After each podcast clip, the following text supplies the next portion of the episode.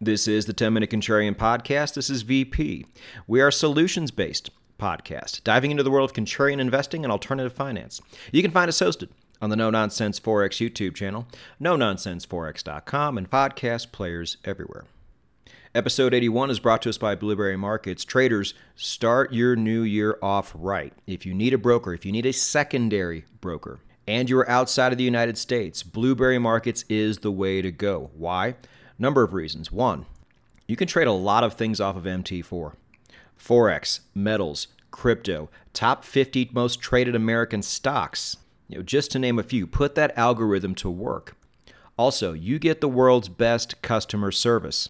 If you click the link below in the description, you will get taken to the blog, which will tell you everything you need to know.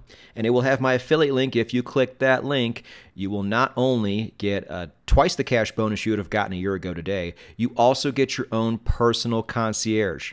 Oh, and also you get one losing trade completely wiped off the books on top of that. You're getting everything here. It's a great time to start trading. It's a great time to start trading with Blueberry Markets. It is the 10 Minute Contrarian podcast, and through the magic of pre recording, you know, I get to record this on a Wednesday and then upload it on uh, what I think is going to be Christmas Eve on Saturday. So happy holidays to everyone out there, uh, in the West especially, who celebrates these holidays. Uh, and I'm happy to bring a holiday episode to you. I know a lot of people aren't doing content right now, but I think it's important. You know, even though, and the, this is the reason why most people don't do it, you know, numbers fall off a cliff um, in between Thanksgiving and Christmas, and really even into the new year. You know, numbers are way down, engagement is way down. You know, that's just how it is. So what I figured I would do is I would also make an episode on a subject to where interest is also way down. The last time I did a metaverse episode, it did not perform very well, and it really just speaks to where people's interests are right now. Uh, which was strange because when I did my first three episodes about the metaverse on this podcast. Um, they all performed very, very well. So, what happened, guys? You know, we were so excited before, and as this whole sector has progressed, and we've gotten closer to a lot of these projects actually, you know, finally coming to life, interest has gone completely down the toilet. Well, I'll tell you what happened. Uh, first of all, number go down. Know, and that makes a lot of people lose interest. It shouldn't make us lose interest. It should make us more excited about things because now we get to come in when A, we have more information than we did before, and B, prices in a lot of these areas are a lot cheaper. You know, if I was somebody who didn't have a lot of interest before, I would certainly be having a lot of interest right now, especially as a contrarian and especially as somebody who is looking for that asymmetric upside. Uh, now, in the very first episode I did on the metaverse, we mostly talked about Facebook, Meta, and the stocks that they are kind of attached to. Now, Meta has since tanked uh, for a lot of reasons. The metaverse wasn't the only reason. Tech stocks in general have been having a really rough go at it. Uh, but I'm telling you right now, and we'll talk about this a little bit later in this episode, Meta's not going anywhere with this. They are still fully committed, and they are still a major player in this game, believe it or not. You know, so I still think there are very juicy opportunities there. And as far as the metaverse on the blockchain goes, that whole sector is just humming along like it was before. Uh, yet interest has still gone down a lot. Now, why did this happen? Uh, well, number go down, obviously, but people in the crypto space have no patience for anything. You know, they're typically younger, they remember the crypto cycles where everything went up really big in a very short amount of time, and that's what they're looking for. They don't want to wait these projects out for a year or two or however long it takes. But unfortunately, there's this little thing called reality, and the reality is that this is how long these projects take, much longer than you would ever think. I mean, how long does it take to make a AAA video game, start to finish? You know, it takes years. Now, in defense of the investor, I will say the founders kind of did people dirty here. And this is something that is a necessary evil in this space. And you don't realize it till it's too late.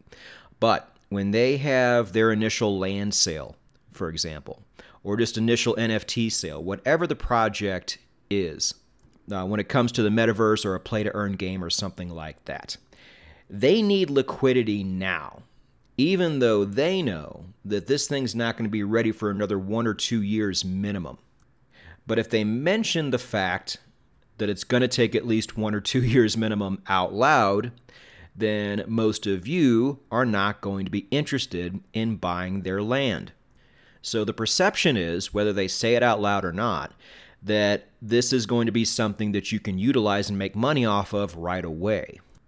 So a lot of people bought up land and different types of NFTs in early 2022 thinking that they would be well on their way to success and riches in the year 2022. And that's just not how any of this works. You know, does that make sense? They need time to build it, but they also need money to build it. And so, what you have to do is you have to put your faith in a project early, knowing that it's going to take time. And you should also know, too, like any sector out there, you know, at least 90% of these projects are going to fail or they're going to underperform. It's just the nature of the business. And I would probably put that number even higher because I think you have a lot of founders. And this is something, this is one of my biggest complaints with devs, is they think they know more than they know. You have a lot of really smart devs, really smart techie people that are really great at creating projects like this, but don't have a lot of business sense and don't have the presence of mind to hire somebody who does. So you could end up having a lot of really great projects that just simply run out of money or don't have any idea how to market. And when you start seeing later on in 2023, 2024, a lot of these projects coming out at the same time, you're going to have to know how to market to people because there's only so much time in somebody's day that they can dedicate to these things and they can't play them all. So, as an investor, it is up to us to find these projects that are A, going to be fun, B, going to be lucrative, C, have a chance at really succeeding down the road. And to make matters worse, we often don't have the information we really need on these things because it's still so early in the game. But does that mean that the asymmetry we're looking for is just not there because of this? Absolutely not. It's there, and it's there in a big way the winners in this space are going to win big because let me tell you, the metaverse is where the puck is going. I normally don't make definitive statements on this podcast, and I'm never 100% sure about anything, but uh, as far as things I'm pretty damn sure about in terms of the future, this is one of those things. Because even though price is down and interest is down amongst the public, and you know when I say public, you know what I mean, dumb money What's going on behind the scenes is nothing short of tremendously bullish. If you just look at Web 2 versus Web 3 right now, almost all the talent coming out of universities is going into Web 3, not Web 2. And you also see a lot of CEOs in the Web 2 space and the traditional video gaming space switching over to Web 3. Um, but I think the more exciting piece of it is how all the young talent is migrating that way now. And it makes total sense. You know, if you had the choice, would you go into Web 2, which is possibly dying, and you might have to move to California, to where even if you make a lot of money, it's not going to be enough? You know, maybe their political ideology doesn't align with yours. You know, there's a lot of reasons why people would go into Web 3 instead of Web 2, even though Web 3 is the less proven commodity. And that's exactly what they're doing. Plus, I still see ads and I still see references in shows and things like that for the metaverse uh, way more often than I did a year ago today. Which is weird, right? If this sector is so depressed and so many people have given up on it. You know, why am I seeing more references to it now than I did before when interest was high? It's because companies know. You know, and we're, we're still seeing huge upgrades on the hardware side in terms of AR and VR, which, as we know, is going to play a really big part in the metaverse. That's the main reason people are making these headsets. It's going to be one of the biggest applications out there for AR and VR. So I am so certain or near certain about this space that I have committed myself to making some type of career out of it. And I want to do it now while my competition is asleep. There's so many directions you can go here, and I'm really shocked the majority of you are not taking advantage of this. I mean, do you really love love what you're doing right now? You know, is it super fun and stimulating? You know, do you think your industry's safe from a big recession or a depression? You know, spending a little bit of money and a little bit of time in this sector, even if I'm wrong and it just completely bombs out and something else takes its place, you know, is still very, very much worth your time, in my opinion. Uh, now, if you really are a metaverse naysayer, then uh, then don't worry about it. Um, but I don't think most of you out there are. It's just that interest is way down right now. But what I really do think we have is a classic textbook boom bust echo scenario going on here. And I think the charts and I think history is going to look back very kindly on this time, and it's going to prove us right. And in 2023, you're going to see a lot of these more top tier projects start to come out. Um, so far, we have seen very crude kind of money grab projects and, and a couple other legit games that really don't have a sustainable future come out, but they have still done very, very well because there is an audience out there begging for something like this. So they will even take a half assed version of what they really want to play just so they can play it and make some money off of it if they can. You know, Axie Infinity was a prime example.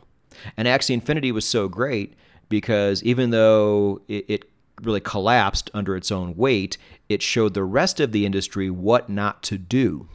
You know, these first generation, you know, open world metaverses like Decentraland, which, you know, I've said in the past on the blog how much of a failure that was, and play to earn games like Axie Infinity and like some of the horse racing games that have come out and done really well and then just got way too expensive and then crashed under their own weight have been supremely important for the rest of the industry.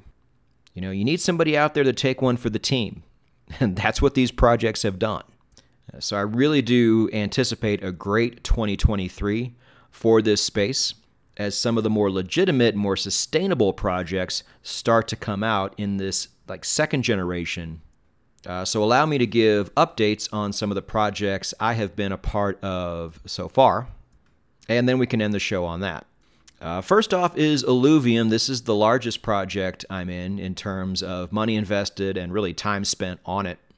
Uh, now, the reason for the heavier investment is because it's not on the Cardano blockchain, and everything on the Cardano blockchain is mega cheap. We'll talk about that in a moment. But Illuvium to me looked like a project that was just miles and miles above everything else I was looking at. And you guys know I'm looking at almost everything I can you know, there's a few projects that slip under the cracks there, but I'm, I'm trying to get as much coverage as I can here to, to really see what has legs and what doesn't. Because if you can be early in these projects, and with Illuvium you still can, by the way, your asymmetry ends up being tremendous should the project you follow end up having some real interest and real success behind it. And Illuvium to me has the largest chance to make it. Um, now, their overworld beta just came out, and it is even beyond what I thought it was going to be. Like, is as long as people know about this, and they have a very large team, like so, I'm not worried about that. You know, people are going to know about this, and it's going to be real, and it's going to be big. Caveat emptor: as long as they don't run out of money, which is possible for any project. But this checks off all the boxes, and this has all the makings of something really big. And I've had the uh, the opportunity and the good fortune to be a part of the beta team, who gets to test this out. And we finally, the, the community finally knows that this is a real thing. It's really going to happen, and it is going to be a beautiful game and a beautiful experience. And there's a number of ways to invest in this as well. Um, you don't have to be a landowner if you don't want to. Um, you can invest passively in the token. Now, unlike Axie Infinity, when you play this game, you're not playing for tokens, which I think is a good thing.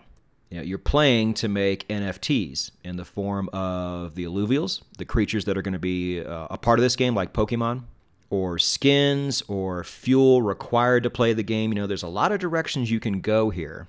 Um, but you can also invest in the token itself and the token, if you decide to go this route and stake it in a certain place, also has revenue distribution attached to it.